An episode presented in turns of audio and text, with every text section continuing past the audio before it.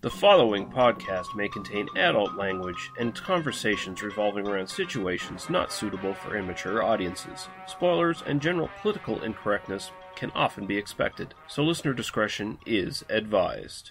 They must be destroyed on sight.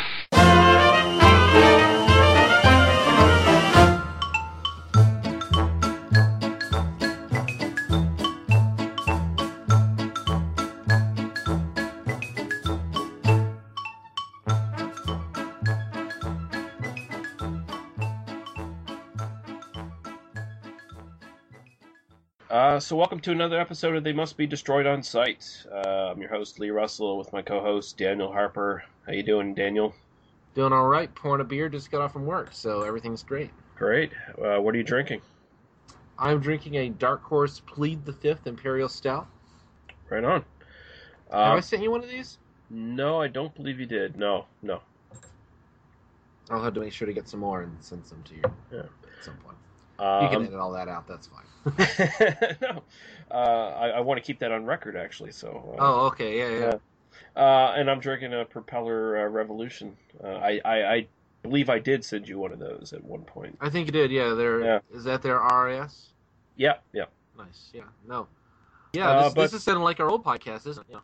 Yeah. yeah, almost, yeah. um, so I'm going to welcome everyone back. Uh, it's been a little while between episodes. Uh, mostly it's just again real life shit getting in the way.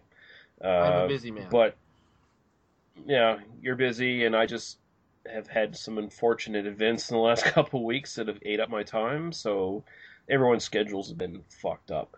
But we're going to be basically this is going to be the second episode of Nazi Zombie Month for March, and we already did Zombie Lake. We're going to be doing Oasis of the Zombies later on.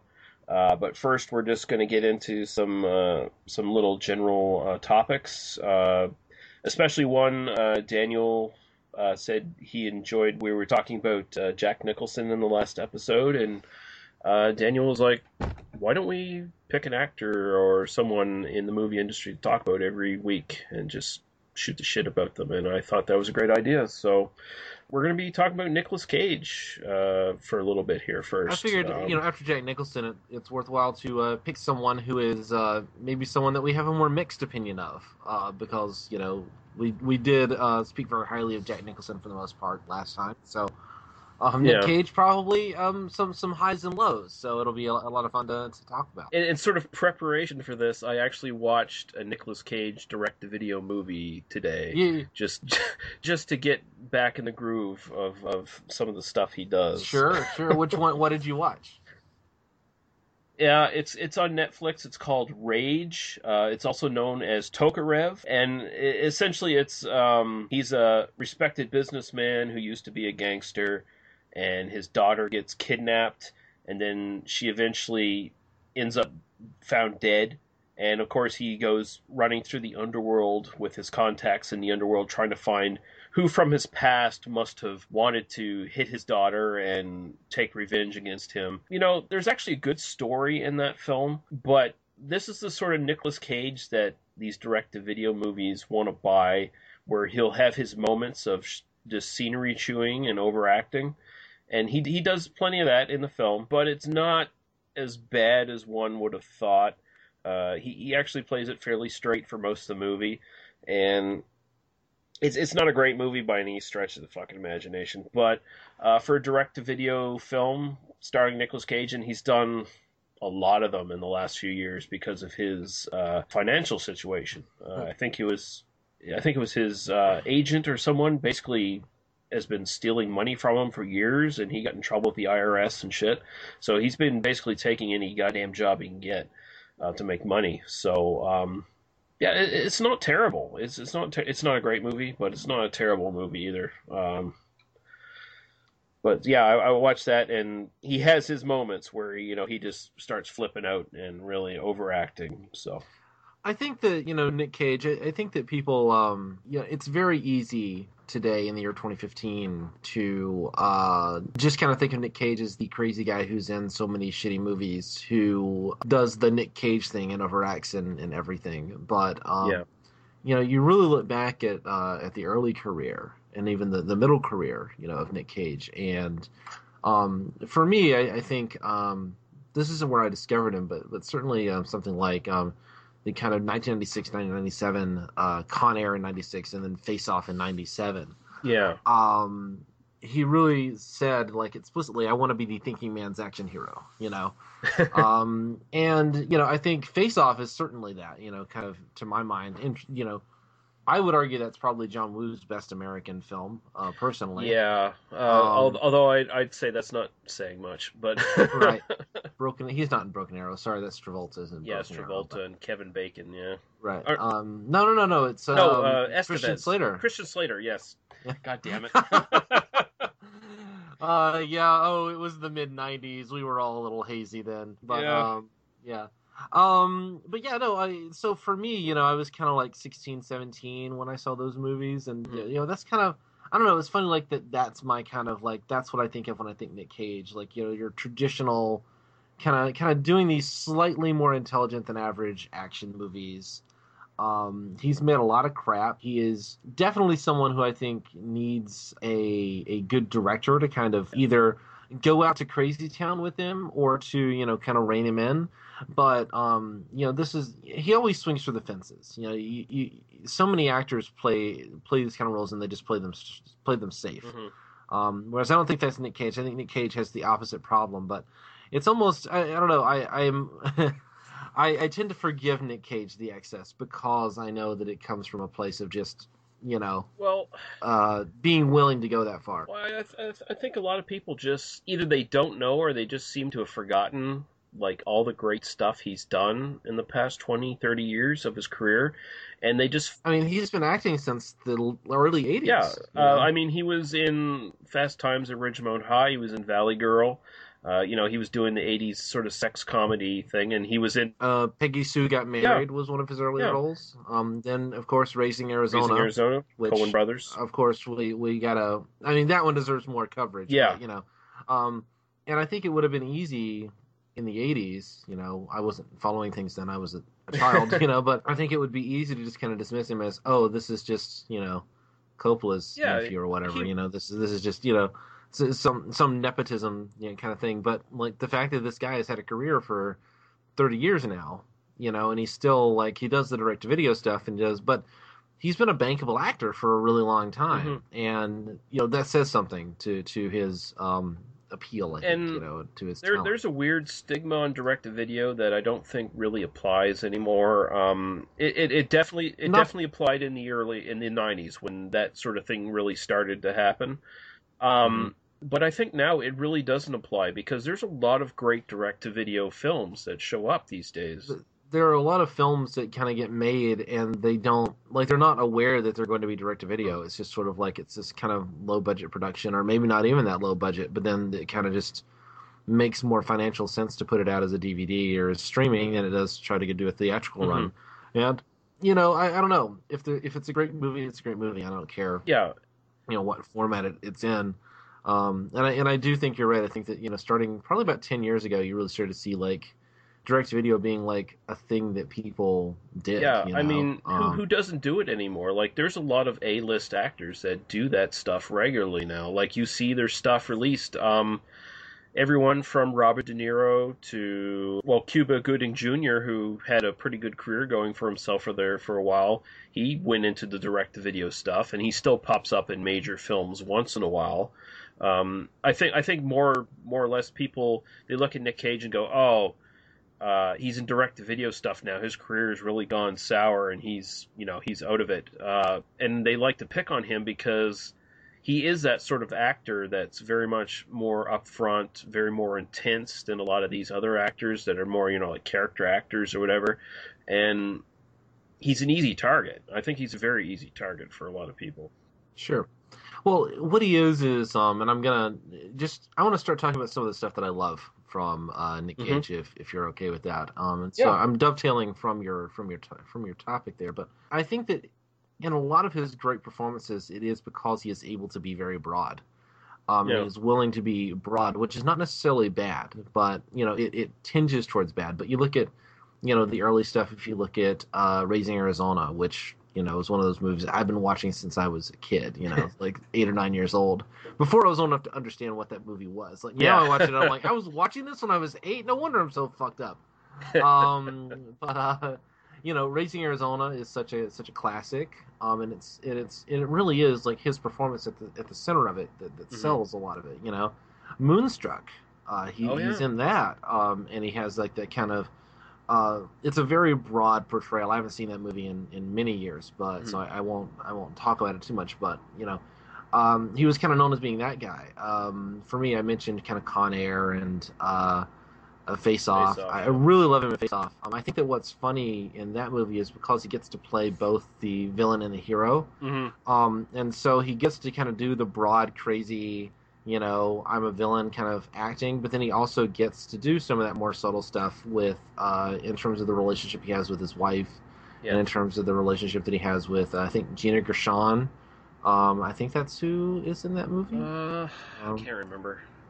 um anyway but but you you kind of get where i'm going there he he, Yeah. he has some more subtle moments there um where he gets to kind of play both um uh, for me when i think of great nick cage performances though i, I don't think of uh, everybody says leaving las vegas um but i think of adaptation Yeah. which is my favorite. Yeah. Uh, not just, I mean, Spike Jonze is, is a genius, but I think that's a movie where he is really toned down and really you see the subtlety of his performance in that because he plays twins in that Mhm. movie, and you can and they and they look identical, but you can look at any yeah, either one of them on screen individually and you know which one is there Oh, just ye- from body Oh yeah, language he, he and does a great job in that. Yeah. the way that Donald versus Charlie, the way that Donald leans against a wall Yeah. is different than the way Charlie leans against a wall. Um, so I just wanted to plug that one before you got to it. But um, adaptation, I think if if you think that Nick Cage can only do the crazy shit, check out adaptation. I think it's a phenomenal film.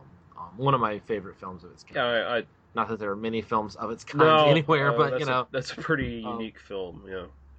yeah, no. Um, personally, my favorite Nick Cage, uh, and it, uh, it's not, and I wouldn't even say it's his best performance. Um, but my favorite Nick Cage film is Red Rock West from 1993, uh, which is I'm not seen it, it's just it's a very obscure. It's a hard to get movie on DVD or anything. It's very obscure. Um, but it's just this great little neo noir film where he's a drifter who runs into town and he gets mistaken as a hitman, and he goes along with it because he's desperate for money. He's desperate to make a buck. And he gets mistaken as a hitman who's supposed to be coming into town to kill this wealthy guy's wife, and he ends up going to uh, he, he he's not quite sure if he's actually going to do it or not, but he he goes to the to the house to kill the wife and ends up getting hired by her to go back and kill the guy who wanted the hit done, and all the while uh, Dennis Hopper shows up and he's the real killer who's supposed to be hired, and uh, it's a great film. And It's a very subdued performance from Nick Cage. It, it's it's Mhm. really well done. Uh, one of my actually one of my favorite movies of all time. I, I really love it. I, it's been on my list to watch for a long time, and it, it definitely I should put that up, upper upper. Yeah. I should put it upper. Should put it higher on my uh, priority list. But um, yeah, no, I I actually didn't do any research for this to like think. I was just like, I'm just gonna be able to think of great Nick Cage performances. So, um, But yeah, you know, yeah, you you, you mentioned Um, adaptation. Uh, of course, that's that's probably what people most people would cite as probably his best film all, all, all overall. Outside of leaving Las Vegas, I think a lot of people they sort of that's the popular one to gravitate to as well. And and and, well, that's the kind of Oscar one, you know, the, the kind of Oscar. and that's that, that's one, such a you know. depressing film. But I mean, in a great way, it's a Yeah. depressing fucking film. Um, but also, I'd, I'd say like Matchstick Men. Um, Oh yes, that's a. Yeah, you're right. No, that's I. Uh, I Yeah, love that film. and it- I mean, I legitimately love that film. and and I mean, and he's Yeah, great at it. And he does the kind of broad, very tiki Mhm. performance. If you, you know, the very, very, you know, um, maybe not the uh, the best portrayal of a of someone with mental illness in in Yeah. cinema, in terms of the most uh, subtle. But uh, I do think it's a great performance. I think it works in the in the context of, of how it's made. And I should really go watch it again because it might play very differently today than it did when I saw it Yeah. ten years ago or whatever. because what know? you see So- mostly from that film when anyone references it, it's like let's reference this moment where Nick Cage overacts. It, it, it's always that scene you see on YouTube where where he goes to the pharmacy and then someone I, I think cuts in line in front of him or he cuts in line and they complain and he he just basically threatens to take them out into the street and beat them until they piss blood. but uh, yeah, um, also I would I would recommend The Bad Lieutenant, Port of Call, New Orleans from Werner Herzog. Uh, I think a lot of people probably shied away from this film because they were like, okay, this is either a remake or some sort of rehash of Antoine Fuqua's uh, Bad Lieutenant. It is not. Um, I, I, it, outside of the title, which is incredibly unfortunate, it's a great f- fucking film, and it's a great performance from him. Well, and and it's that kind of you know Herzog was willing to go just as crazy as Cage was, and I and I think that's the you know when you've got a director who will Mm-hmm. go there and and make a make a movie around the performance. I think that's you know it, it- Nick Cage is. I, I'm glad. I mean, I kind of thought of I kind of thought of his name out of the sort of the moment, like oh we should do Nick Cage. But I think it, I think he's someone who history may look upon more kindly than he is currently Yeah, seen, and I'm not sure we've seen the last great Oh, Nick I- Cage performance. I don't either. think I think so. there.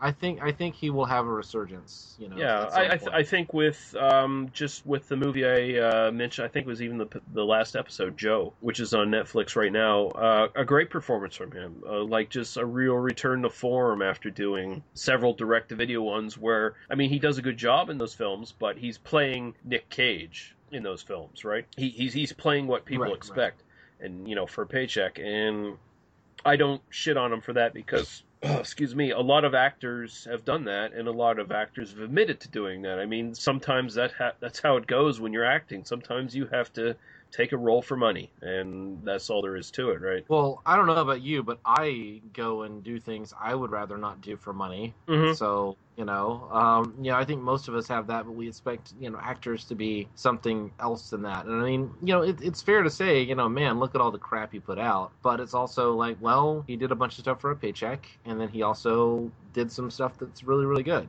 Yeah. And some of the stuff that he did for a paycheck really isn't that bad. So get off, you know, if you're only looking at, you know, the clips from The Wicker Man on YouTube, you know, I mean, and you're trying to judge an entire 30 year career off of that, then you're you're doing a disservice not just to Nick Cage but to yourself, Yeah. to your appreciation, because there's a lot of great stuff out there that isn't, you know, the bees, the bees, oh the bees, you know. And and I get a feeling when he was doing the Wicker Man, he knew this was shit. So he just like, I'm just gonna give it my all and fuck it. I'm just.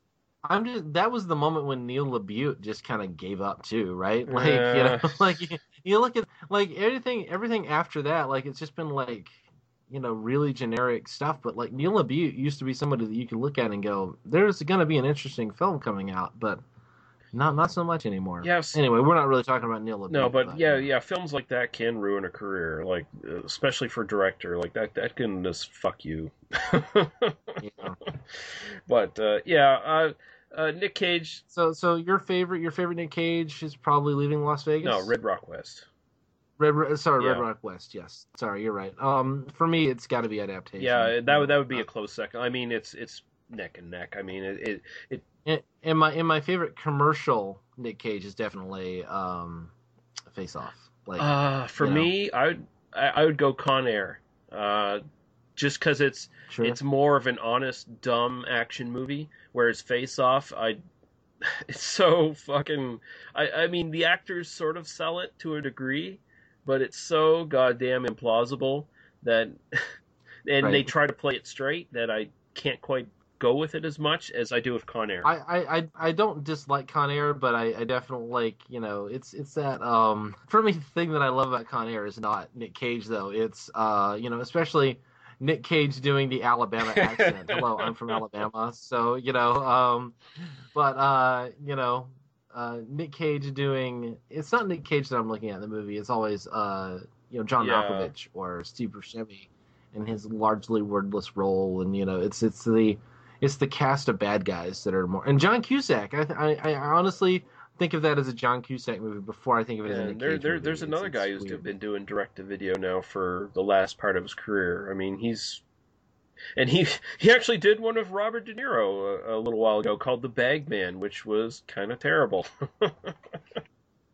What's really interesting is he decided not to do uh, Hot Tub Yeah. Machine 2. Like, and you that would have been an. E- uh, I'll say this: that would have been an easy, big motherfucking paycheck for him, and he didn't do it. So you know oh yeah, no, and he didn't do it. So maybe we'll talk about John Cusack sometime in the future. that would be good but- as well. You know. No. All right, so I, I think we, unless you have anything else to say about Nick Cage, uh, we could move on a little bit here. I'm ready to move on if you are. Yeah. no, All right. that was a fun conversation. Good Yeah. way to warm up podcast. You know? Yeah. So um, I guess we should talk about what we've uh, watched here uh, in recent times. I know you've got uh, a couple things to talk about, so uh, I we'll do. let you go first. Sure. Um, the first thing I like last time we recorded, you know, again, I kind of do these late at night for me, and I'm and I've been at work for a long time or I've been in classes, and I kind of I knew there was something like I saw a movie and I loved it, and I can't remember what the movie was because I'm just not thinking clearly. Um, I get to see Inherent Vice, um, uh, at the Alamo. Um, this is the new Paul Thomas Anderson Mhm. film starring Joaquin Phoenix and based on a novel by Thomas Pynchon. Yeah. And you may not know this about me, but I, um, in the after Against the Day was released in 07, I became a huge Thomas Pynchon fan. Like I, I read all of his books, Mhm. all six of them that were published up to that point. Um, and then Inherent Vice came out like a few years later, and um, this really just, uh, hey, the movie is I don't want to say plotless, but kind of really hard to follow exactly how the plot works Oh yeah. um, the the point is kind of a private eye story, but the point isn't the private eye story. The point is the uh, kind of um, the character study and the uh, the the the world building, just kind of exploring this crazy, whacked out version of 1970 in Southern California. Um, Pynchon has a uh, has a talent for really finding a particular time and place and and like bring it to life with the tiny little details that you don't even realize were important but then like once he mentions it you know it Yeah. kind of comes to life and um anderson has definitely followed the um i've only read inherent vice once but um anderson seems to have followed the book really closely in terms of not embellishing a lot really really kind of trying to find the tone of the book and then just Mhm. expressing that um anderson is a very uh, as a filmmaker is very much like uh, is as a writer. Um, so it's uh, you know it's really hard to talk about the movie just because it's it's it's just hard to talk about. There's so much great stuff in it, um, and I really hope that now that this movie has been made and that you know people are have enjoyed it. Um, I really hope that uh, Gravity's Rainbow is on the is on the uh, table at some point because that's kind of the the great unfilmable Gravity's Rainbow, which um, nobody thinks could ever be filmed. But I've been like pushing ever since There Will Be Blood. Honestly, I've been pushing for. Uh, you know, it, Anderson is the only person, the only filmmaker ever who could possibly begin to attempt it. I think, um, and I would love to see it. I mean, it would it would be a Lord of the Rings scale production. Oh, yeah. I think, like to do that like properly, but. Um, and it would not make anywhere near the amount of money that Lord of the Rings does. But I would, it would be fascinating. It would either be a fascinating, like, just genius piece of cinema, or it would be a fascinating failure, one or the other. Yeah. But um, you know, but yeah, no, Inherent Vice, totally worth seeing. Um, there's a lot, a lot of great stuff in it. Um, there are a lot of great actors. Martin Short in a small role just kind of kills it. Mhm. Benicio del Toro's in it. Obviously, Joaquin Phoenix is is wonderful. Um, the uh, porn star Belladonna is Oh, in really? it. Um, in a small role, yeah. Um, and uh, you know, big fan of Belladonna. um, Michelle Sinclair is her real name, and uh, I saw her. Holy shit, man! Like Paul Thomas Anderson, like bringing in the new generation after Nina Hartley was in you know two of Yeah. his movies, you know, so in the '90s. Anyway, um, definitely check that out. Um, if you haven't seen it, it's absolutely worth your time. It's it's brilliant. A little bit more on that kind of abstract, lucid dreaming almost, you know, as opposed to like the early P.T. Anderson films were very big and sprawling, but like really controlled. Um, ever since Punch Drunk Love, he's been moving a lot more into the kind of tone poem, you Yeah. know, kind of style of filmmaking, and I and I like following that. Um, the other film which I saw recently, uh, which I won't um, go on quite as long about because I think more people might have seen it. Um, I got to see Secretary on the big screen. The um, James Spader, Maggie Gyllenhaal, you know, BDSM love story, which uh, I won't speak to my own proclivities, but um, it's a love story, and it means a lot more to me at 34 than it meant to me when I saw it when I was 24 or 25. I think that um, with the distance of time and with um, really watching it, I think Spader's performance in, in particular, I think it's he's kind of he's really inscrutable and hard to read. But I think when you approach it from, for me, approaching it from a more mature perspective, you really see kind of a lot more of his unstated moments and how um, wonderful that performance is. Uh, Maggie Gyllenhaal, tour de force. I mean, it's just it's just kind of like for me, this is the movie that she should be remembered for. Yeah. Um, you know, she's so good in this. Um, I assume you've seen Secretary. Yeah. I, I I'm not even I'm not even into uh, that sort of stuff sexually, but when I watched that, I was like, yeah, I, I kind of get this. Like, uh, I I really do get this. And speaking as someone who has read one third of Fifty Shades of Grey back a little while ago, and basically had to put it down because I could not read anymore. From what I understand, the movie that recently has been released follows the book fairly closely. I would recommend anyone who thinks Fifty Shades of Grey is the shit should probably watch Secretary first and maybe grow up a little bit. Secretary is Secretary is much more the. I mean, it's. I won't say realistic. No, it's, no, it's no, not a. It's not a realistic depiction. Um, but it is psychologically realistic, and it.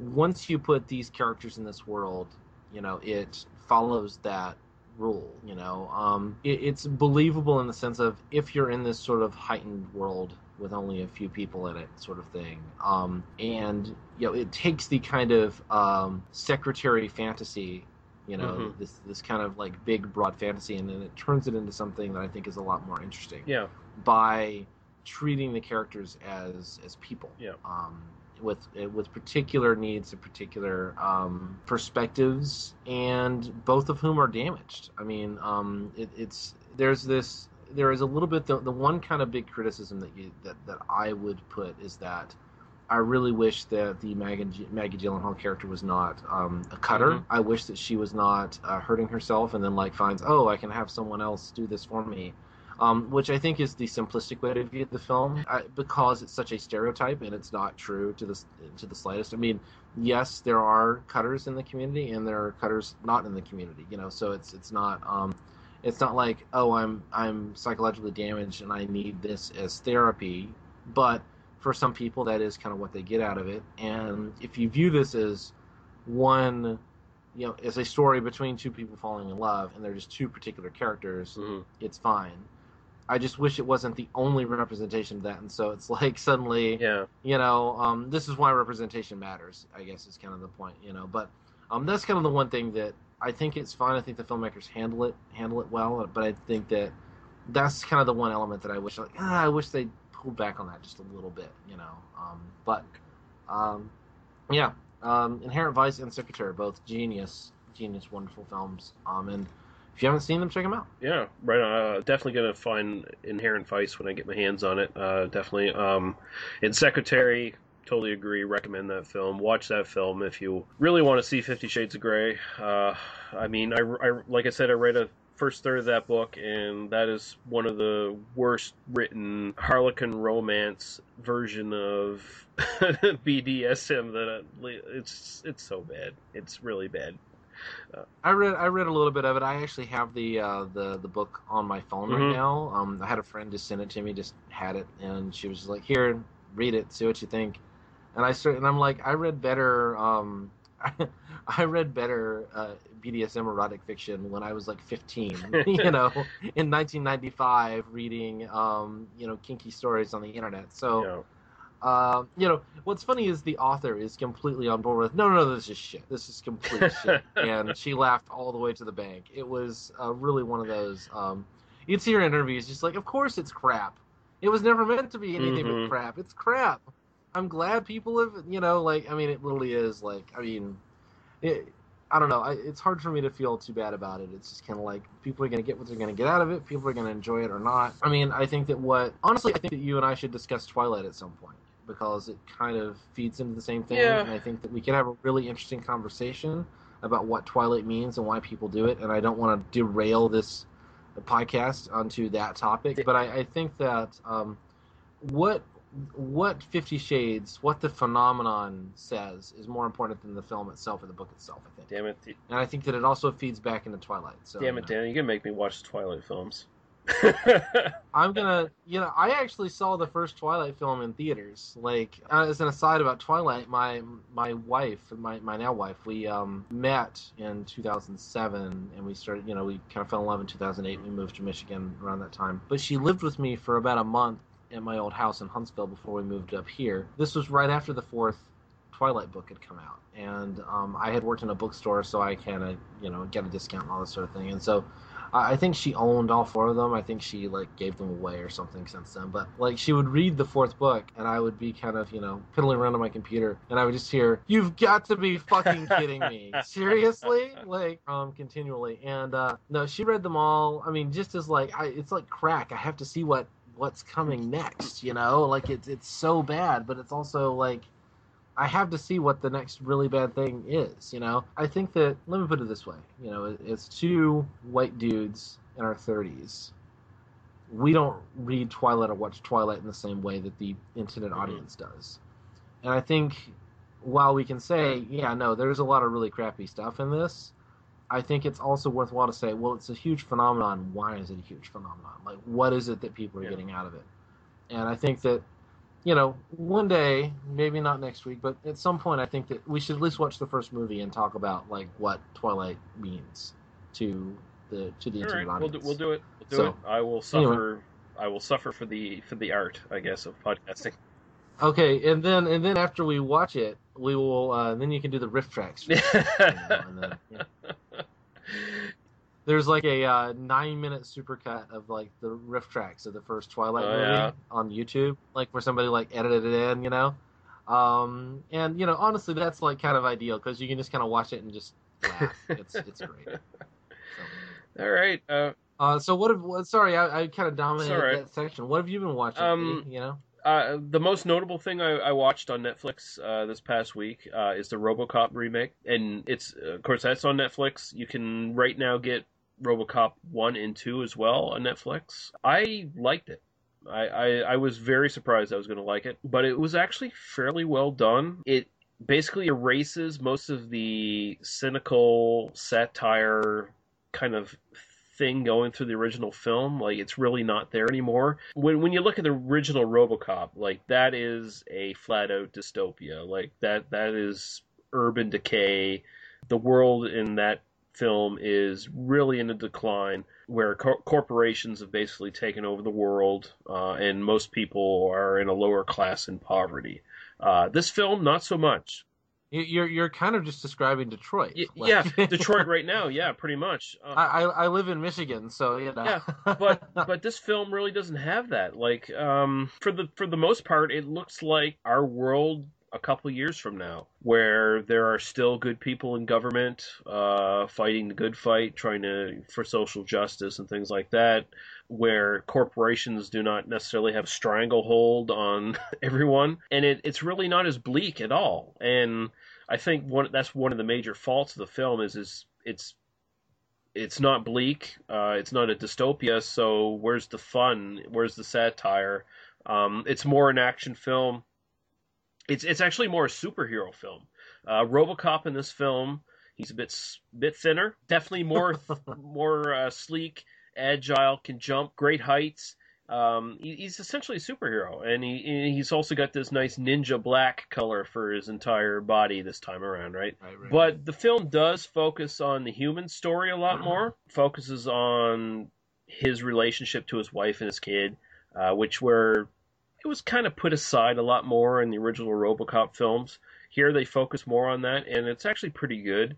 The movie really falls short, though. I wish they had gone further. For a little while, they posit the idea. Essentially, they're using RoboCop as a sort of a media sensation to try to, you know, promote using uh, cyborgs as police officers and shit like that. Basically, they do an operation on RoboCop to take away his humanity. And there's this interesting question that's posed for a while that RoboCop is no longer Murphy, the, the cop.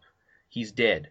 And really, what it is is a computer program running his brain that believes it's that guy. And that that's a really interesting question for RoboCop. Like, is he dead? Is his humanity totally gone, and he's just a machine that believes that he was once human and that he's still got humanity in him?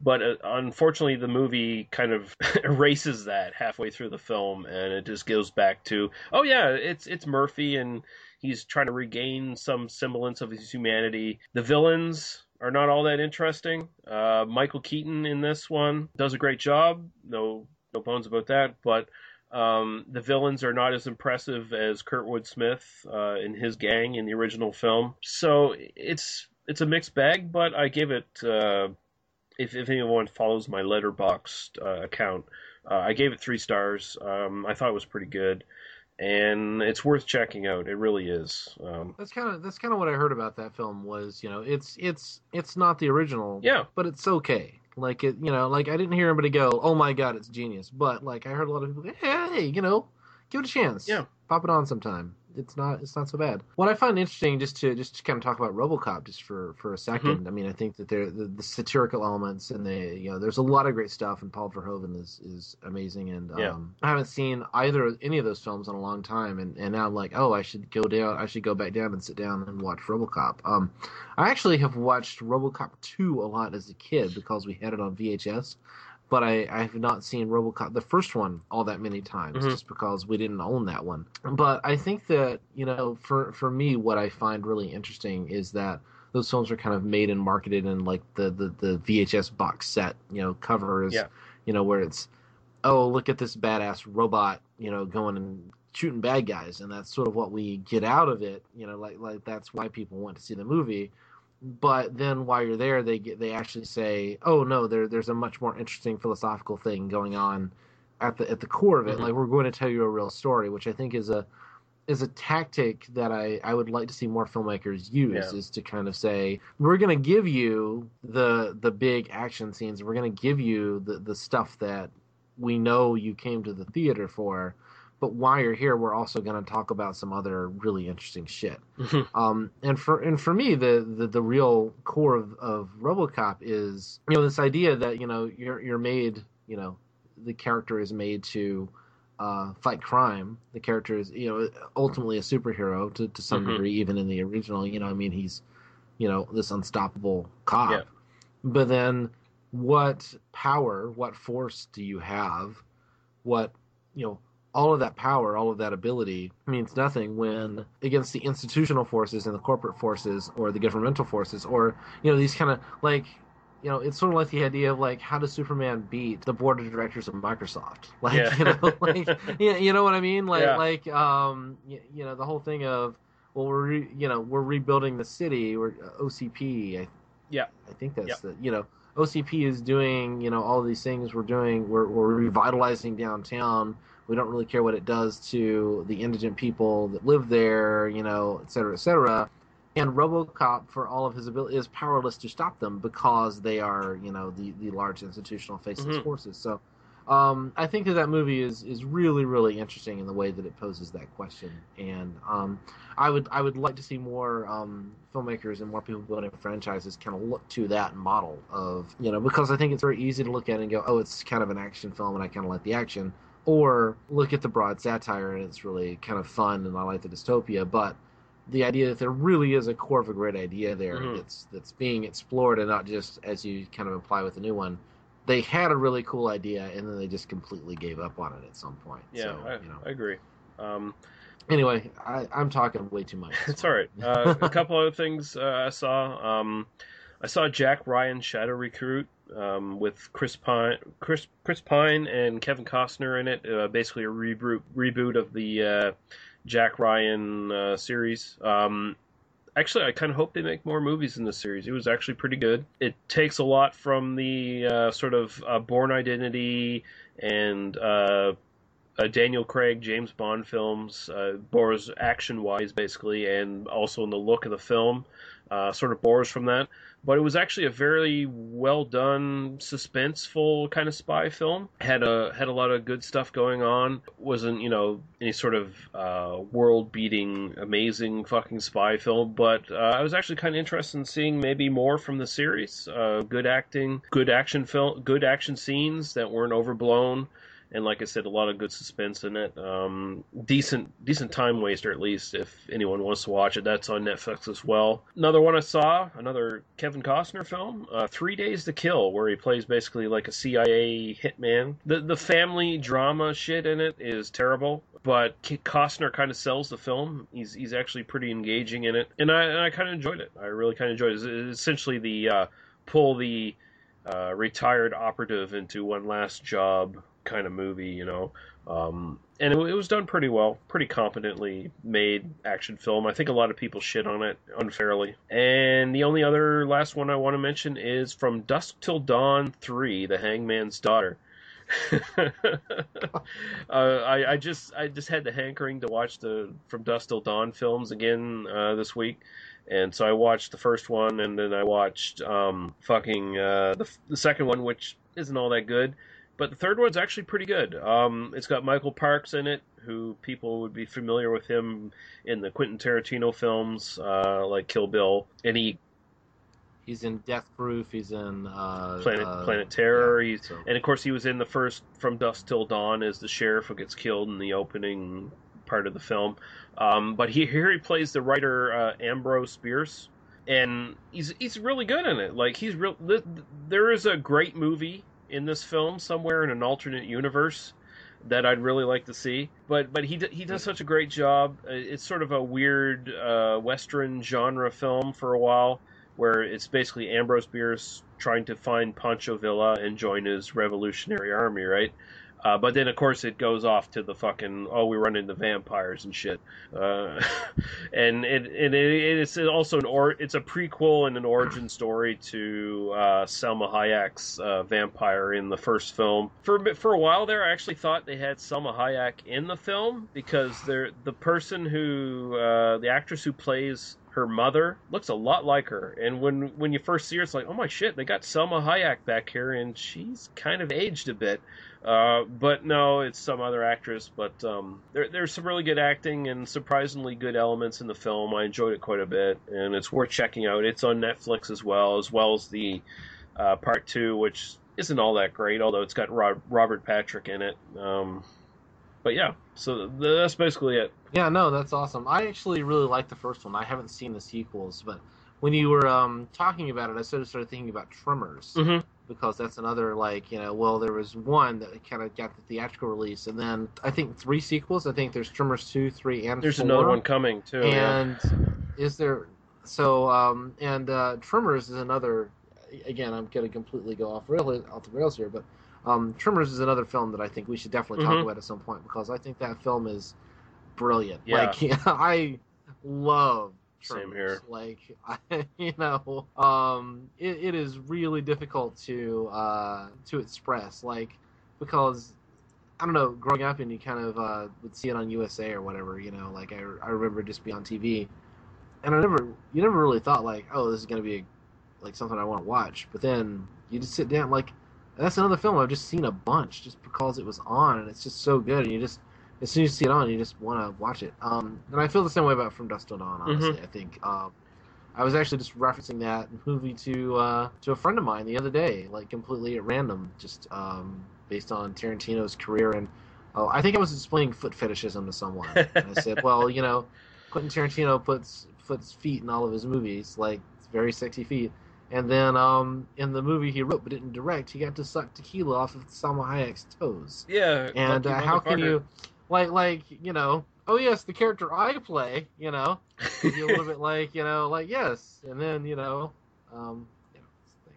Anyway, are we actually going to talk about Oasis of the Zombies? Cause we cannot, Yeah. as far as I'm concerned. But, uh, well, we should we should probably end off the episode at least with with the actual review of the Nazi zombie film in part two of Nazi Zombie Month. sure, sure. But yeah, um, so uh, I, I guess we'll unless you have any other business to take care of. Uh, I don't think so. I think I think we're I think we're doing fine as far Okay. Cool. Uh, we'll go into Oasis of the Zombies from 1982.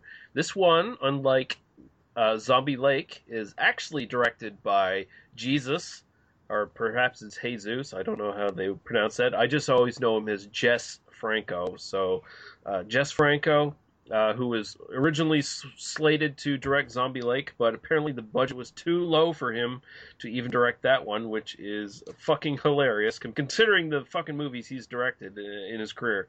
But uh, written by him and uh, Ramon Lilido. I, I have no idea who the fuck that is. Uh, this was also made by um, the same production company that did Zombie Lake, which was the Euro Scene or whatever the fuck they were called. This is probably the better made film in the two uh, compared to the two films, but uh, probably the more boring one. I was bored to shit by this movie, and I have very little memory of it, and so that I've been trying to avoid talking about it just because I have. Um. So here's what I may I may I just say what I like. This is all I have to say about Oasis. Okay. Right.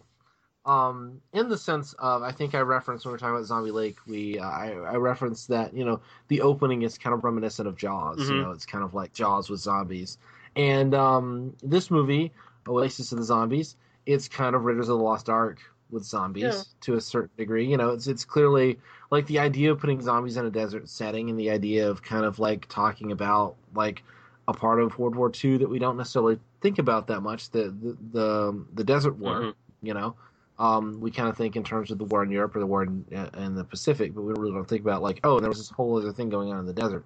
So I like that. I like that element of it. I, I like the idea of kind of putting them in this new locale and I don't think the movie does anything at all interesting with it. um, uh, you kind of start off with, um, you know, this implied like we're supposed to get a little nudity, and then we don't even Yeah. get that. So there, there's there's that.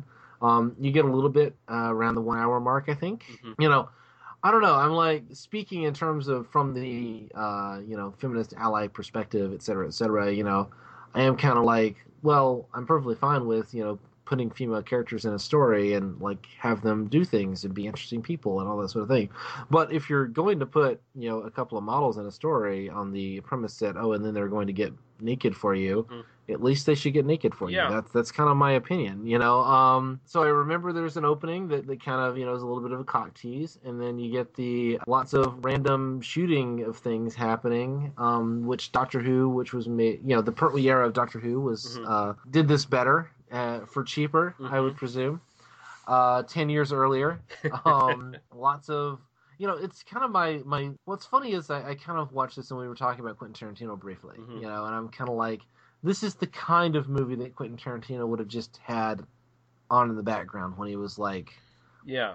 you know, at the video store because it's so much like I keep I keep thinking of that scene in Pulp Fiction where um, Bruce Willis is in the shower, the girl is kind of standing there, and you get this kind of shot of like they're watching a movie and it's like a, a Nazi movie, their motorcycles kind of driving around, and that's kind of what I think like is playing in Quentin Tarantino's head all the time, like that Mhm. kind of movie. And this is that kind of movie where it's just kind of random action. There's a lot of shooting going on.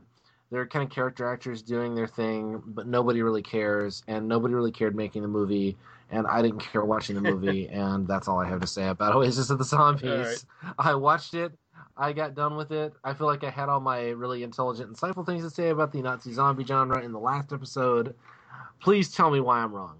Uh, you're not wrong as far as this movie goes. Uh, uh, uh, once we get to fucking Shock Waves, you might uh, change your tune a little bit. Yeah, this this movie is. I, I don't know what the fuck the people making this movie thought they were gonna do. The people in Zombie Lake at least had the insight to throw a lot of tits into the film because they, they knew their their movie was crap. So let's throw a lot of naked bodies into it and hope people will buy it. This one, there's very little nudity. There's this very convoluted story. Actually, the story in this, uh, it has the same continuity error that Zombie Lake has, uh, as far as the decades go, because th- this this involves. I didn't even notice it. That's how that's how checked out I was. because okay the basic story of this is that this uh, unit of allied forces in basically ambushes an axis fucking german uh, convoy in this oasis and they kill all the motherfuckers and they um, there's gold or some shit in the convoy so there's a hidden treasure that's buried in the oasis the only survivor from the allied attack is this one guy he gets uh, found by this sheik or whatever. He marries his daughter.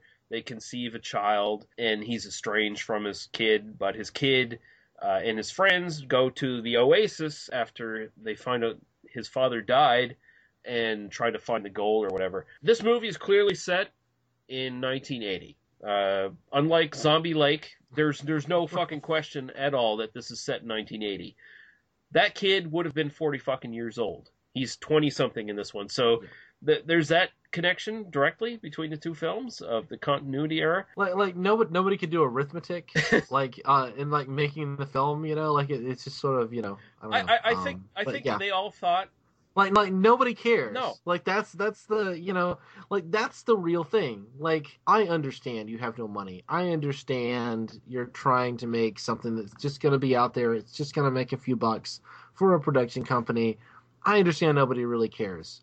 I'm down with that. I you know i i, I can appreciate these things on some level. But when it's just like there was a writer that got paid to write this and like if you know you're making crap at least like write something interesting like at least like oh and then there's this subplot where you know they're i don't know like and the idea of like zombies in the desert like i was sitting and watching this and just visually i'm kind of thinking of like the david o russell three kings Mhm. you know and i'm like three kings with zombies like yeah let's Yeah, do there- that there movie. we go, Like, yeah. you know good good analogy. Yeah.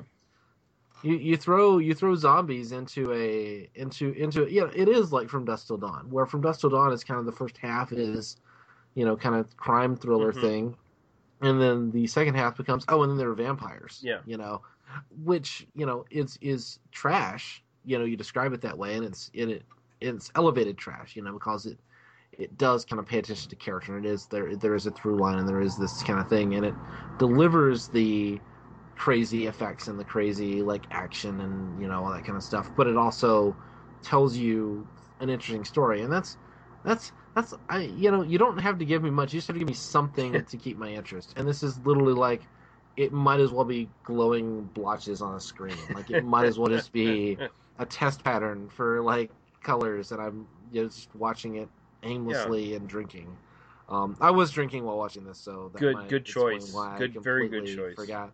It's like now I need, to, I need to break out the good whiskey to get through this Yeah. thing, you know. Um, Um, I mean, Yeah. um, this is indicative of Franco's career at the time. Um, Franco, who was a Spanish director, in this period between 1981 and 1983, he made 26 movies. So this was this was clearly, everyone was a uh, lovingly handcrafted um, piece of uh, art. Yeah. th- this is a guy who was well known for some like slightly you know slight gen- genre classics. Like he did 99 Woman, which was a pris- a woman in prison film. He did The Bloody Judge, which I believe was a Christopher Lee film. And he did the awful Doctor Orloff, which was also a fairly, fairly well regarded film. But then he he was he he basically fell into this exploitation, um, erotic gore film sort of genre, doing films like that. He, there's actually a different version of this film that basically no one's ever fucking seen that was shot shot for the Spanish audience, and it was actually starring uh, Jesse Franco's sort of uh, muse slash girlfriend, uh, Lina Romay, uh, who's actually starring in the film. So there's there's a different version of this film. From what I hear, it's no better. it's it's just as bad, but uh, There, there's another version of this film, a director's cut, that is equally Yeah. shitty, but like it exists Yeah. you know, or not. but I mean this anymore. this film has all the things that you don't want to see in a film like this. It's got terrible day for night scenes. It's got uh, a lot of really bad camera tricks, like quick zooms for no reason, fucking at all. uh, far too many characters. There, there, there's like a shitload of characters Yeah. in this film. I mean, there, there's there's just there's just too much stuff. Like, there's a lot of stuff going on and no Mhm. story. You know, a lot of plot with no story. It's sort of one of those like, you know, and I'm and I'm not one of those people that feels like oh everything has to be simple or everything has. But like when you're making a movie like this, I get lost watching it. Like that's not my fault. I'm sorry. Yeah. You know, I'm like I don't know what's going on anymore. I've just completely checked out of this movie. And whether So, were there any um, characters you liked in this film? Because for me, I thought they were all assholes. Like it was. they're, they're all they're all assholes. um, yeah, they're all assholes. Yeah. I, I was gonna I was gonna uh, you know The the um, only pontificate on that for a minute and try to think about that, but yeah, they're all assholes. And I mean, again, a movie that's built around like everyone in this movie is an asshole, and you're just waiting for them to get eaten by a zombie. I'm fine with that. Yeah. Like, yeah, let's watch that movie, but that's not like there. It just, it just, I, you know, somebody spent like weeks like shooting this, editing it, like putting it, like pressing it to film, like all this. I watched 90 minutes. I spent 90 minutes watching it, and I feel like my 90 minutes was wasted, much less the, you know. But I didn't get paid for it. Maybe if I gotten paid to sit and watch it, then I would. Yeah, and uh, yeah, so you know, basically, far too many characters who are all assholes. Um, th- th- this film, honestly, I think I actually dislike this more than Zombie Lake, and I guess y- you definitely probably do. Oh, and I actually, I, I mean, Zombie Lake. I felt like there's an idea here. There's, there's, there's something that's going on that kind of keeps me involved, at least to some Mhm. degree, and at least I had like things to kind of like keep wanting to watch for. Um, Oasis of the Zombies just completely lost me almost from the beginning, and then I just, you know, you, you know like- what got me? Uh, I talked about in Zombie Lake how it kind of bored me, and I started nitpicking shit that I shouldn't have bothered nitpicking. In this movie, did you notice all the zombies basically had fucking Beatles in the late '60s haircuts? Maybe that was their attempt to do a period piece, like you know, oh, like you know, look, it's the '60s. all, all the on. fucking zombies had shaggy hair. There were okay. I'll say this for this film: there was one really great shot in this film. That was a shot of the zombies coming over the fucking dunes late in the film. Uh, there, there's that one shot, Oh, and that was really good. I was like, okay, that's really good. That looks really fucking good. Why the fuck is that in this film and not in a better film? Or or why couldn't you have taken that shot and just made the whole movie like done? No. Look, it's our one great shot. We're Mm. done. You know.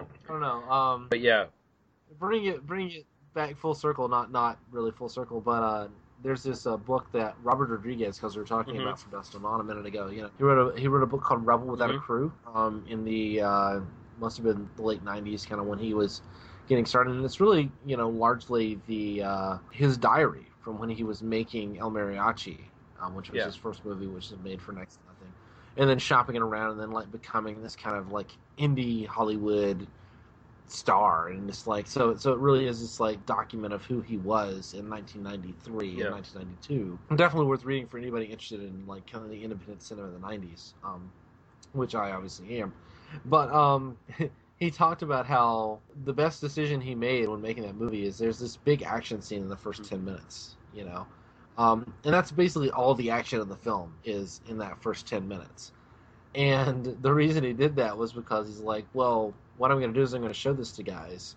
and they're going to want to buy it or not, and they're going to look at it and they're going to go, oh, they're only going to watch the first few minutes. They're going to go, oh, there's action in it. Oh, there's there's this like little action scene in the first ten minutes. Yeah, sure, I'll buy it. Done, and not realize that the rest of the movie isn't anything like that. Like the rest of the movie is clearly just like that. No, the rest of the movie is much more uh, kind of comedic and you know uh, doing some doing some different things. But I don't know. I'm just kind of reminded, like, I want to have an appreciation for this kind of trash cinema. I do for the people that were just working guys who sat down, who got paid to make it, who did the thing. I just like you Yeah. got to give me something. And this movie Yeah, doesn't really I, I anything, totally agree. So- This is just a basically this is run right off the assembly line. Like Euroscene and any other number of companies like them back in that period, they were just basically shooting out uh, exploitation films cheaply to make a buck, right? Um, and that's what Mhm. this was. Like the crew that did this film, they were probably on three or four more films that month, basically doing other stuff, right? So uh, this is one of those films where there's no thought, there's no heart, there's no intent to make a good film, and well, they accomplished that because this is, in my opinion, the worst Nazi zombie film ever made. Not that it's a big genre or anything, but Zombie Legs better. It this is absolute boring shit. I mean, Zombie Lake is fucking. I mean, it's not Citizen Kane, but it's at least Touch of Evil compared to Oasis of the Zombies. You know, I mean, sure, Citizen, I'm not gonna go that far, but it's Touch of Evil. Yeah, well, Like, but uh, let's just you know, well, yeah, in comparison, if if know. Orson if Orson Welles and Charlton Heston were shooting zombies, I would watch that fucking film. Actually, now I kind of want to talk about Touch of Evil with you at some point. So, Uh, you know, well, we're gonna- We're definitely going to do that because that's something I bought a little while ago. So yeah, Oh, nice. That would give me an excuse to buy it, which Yeah. I will totally buy it. You know, so sweet. Okay, so uh, yeah, well, um, part part three of Nazi Zombie Month. I'm hoping I'll get Daniel and Paul both together so we can do Shock Waves. We'll see if we can make that happen.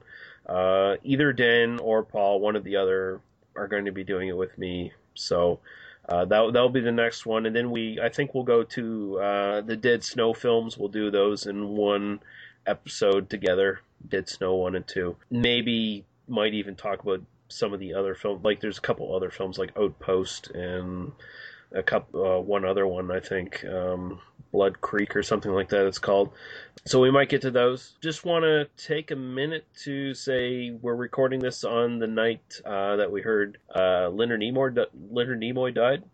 Uh, he passed away, 83 years old. Uh, not going to say it's absolutely all that shocking because you know, fuck it, he's 83. I mean, he's 83. he wasn't like you know, it wasn't like this was this vital guy that was you know in his prime, like doing amazing things. Like he had his little cameos in the um, J.J. Abrams Star Trek movies and that sort of thing. But I think it really is that kind of moment where you see that and you think like, man, what this man meant to meant to geeks meant to people like me. I, I will mm-hmm. speak for myself. Meant to people like me, and I'm not even like a huge Star Trek fan, honestly. But yeah. what Spock meant to organized fandom and to um, the kinds of people that like make and listen to podcasts about shitty movies, you know, um, it meant to people who became scientists and engineers and you know work on the space program and yeah, um, because he was such a uh, a warm and kind of open guy. He was such a you know he went through that period of like oh no I'm a serious actor I'm not like this guy that was on this kids TV show in the '60s, but like he embraced it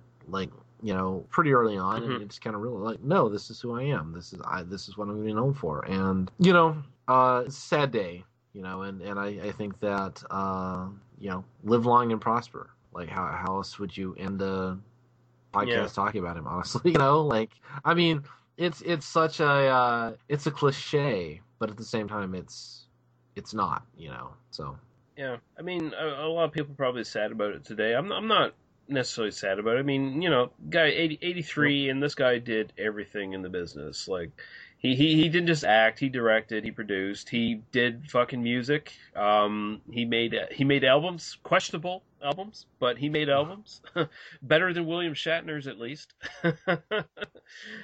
Isn't it going to be really funny if William Shatner is the last one of those guys alive? Uh, like, isn't it just George Takei and Nichelle Nichols and uh, William Shatner at this point? That, yeah, yeah, you're right. Though those are the last ones. Yeah, because James Doohan, uh, DeForest Kelley, they're all gone. Uh, yeah.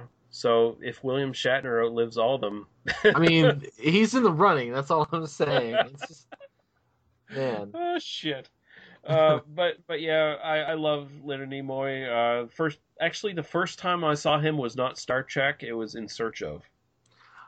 Uh, I used to watch In Search of like because it was on A and E when I was a kid. Yeah. So you know, I used to you know, in that show, like it's so like it's so credulous in terms of like you know, like you really wish like there was a little bit more of a skeptical eye. Like we're gonna explore this and we're gonna tell you why it's bullshit. Like you really wish there was more of that. Yeah. But I remember that show was on all the time when I was growing up, and I loved it. Like, yeah, but um, yeah, for, for for kids who have not, you know, gained the age of rationality, right. for you know, like yeah, Bigfoot, fuck yeah, Loch Ness monster, all right. Yeah, you're uh, right. Yeah. I, I think I might have seen In Search of before I saw any of the episodes of the classic series. Like, obviously, I knew who Leonard Nimoy was, but you know. Um, I've been meaning to like sit down because I've actually never watched the whole original series of Star Trek, and I've been meaning to sit down and right. and this might be the impetus to actually like sit down and go, okay, I'm gonna do the three seasons. I'm a bad I'm a bad nerd. I don't know exactly how many episodes of the original Star Trek series there were, but you know the 76 episodes or whatever. I'm gonna sit down and watch them all. But um, no, it's it's a it's a sad day just for for what he meant. But but I think it's also like I think the way that we should treat it is we remember what he meant to us and make sure that we yeah. appreciate some of these guys while they're still around. You know, so yeah, you know. yeah, definitely. Um, and I think just in honor of uh, Mr. Nimoy, uh, the podcast will go out on a little bit of a musical uh, interlude of his, uh, the Ballad of Bilbo Baggins. That's awesome. that's that's perfect. Do it. I'm with you. Yeah. So uh, the little uh, end part will give us all of our basically our information. But I mean, Daniel, if you want to plug your podcast, do it. Tell people what's coming up next in your podcast. Let's do that. Uh, this will go out probably before um, the next episode that you will hear from my podcast, which is Oi Spaceman, Mhm. a Doctor Who love story. Sorry, I'm going to talk about another fandom, not Star Trek. I, I wish I had a Star Trek podcast to, to, to push, but uh, no, we're going to be talking about the um, Patrick Troughton season six um, adventure, The Invasion. Um, which has one of the great uh, villains in all of Doctor Who, um, in my opinion, and Tobias Vaughn. So, um, yeah, check out that if you're so inclined. And uh, pretty soon we're going to be getting to Pertwee, and you're going to be on one of our Pertwee episodes. We've been Yes. we've been planning this for a while, and I've just been the schedule has not made it happen, but it's going to happen sometime next month. Yeah. We're going to be on the show. And I, uh, I definitely said recommend um, if you haven't listened to Daniel's uh, podcast with his wife uh, Shayna, um, definitely do it. Especially the last episode you guys did, where you were basically tackling one of the big finish uh, things. That was so good. That was really good. So Well, I'm glad it's because we had a real professional on that. you know. no, no, no. It, it was it was good because it basically you you two had someone to bounce ideas off and, and discuss stuff. So it, it came out really really awesome. And yeah, yeah, we like Paul. He's he's going to be coming back again. Um, I don't know why he keeps coming back and talking to us, because you know. He does. So we're we're gonna bring him back for. There's a particular Pertwee he's gonna come back for, um, Right which is his favorite episode of all time. So we're gonna get into that too. So Cool. All right, so uh, we'll say goodbye. Thanks, Daniel, for uh, joining me again, thanks for having me as always. Yeah, and uh, we'll see you guys again uh, next episode. Bye bye bye.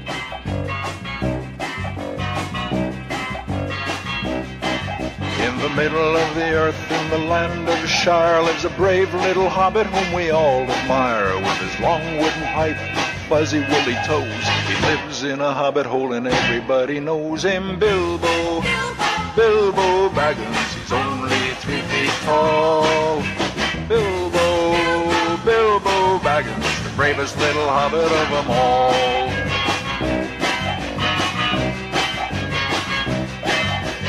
Hobbits are peace-loving folks, you know. They're never in a hurry and they take things slow. They don't like to travel away from home. They just like to eat and be left alone. But one day Bilbo was asked to go on a big adventure to the caves below to help some dwarves get back their gold that was stolen by a dragon in the days of old. Bilbo, Bilbo Baggins only three feet tall. Bilbo, Bilbo Baggins, the bravest little hobbit of them all. Well, he fought with the goblins. He battled a troll. He riddled with Gollum. A magic ring he stole. He was chased by wolves, lost in the forest, escaped in a barrel from the Elf King's halls. Bilbo, Bilbo Baggins, the bravest little hobbit of them all.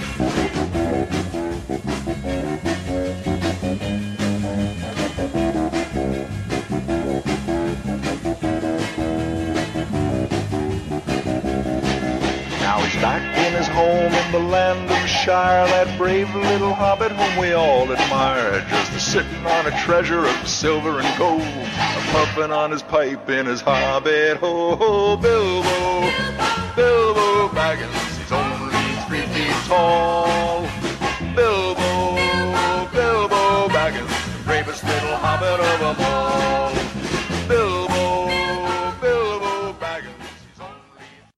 Thank you for listening to They Must Be Destroyed on Sight. For our other episodes, links to Daniel, Paul, and Lee's other stuff, and links to some great podcasts of similar interest, visit us at tmbdos.podbean.com. There you can leave us comments on the site or directly email us. We listen and respond to everything. Thank you. Drive through.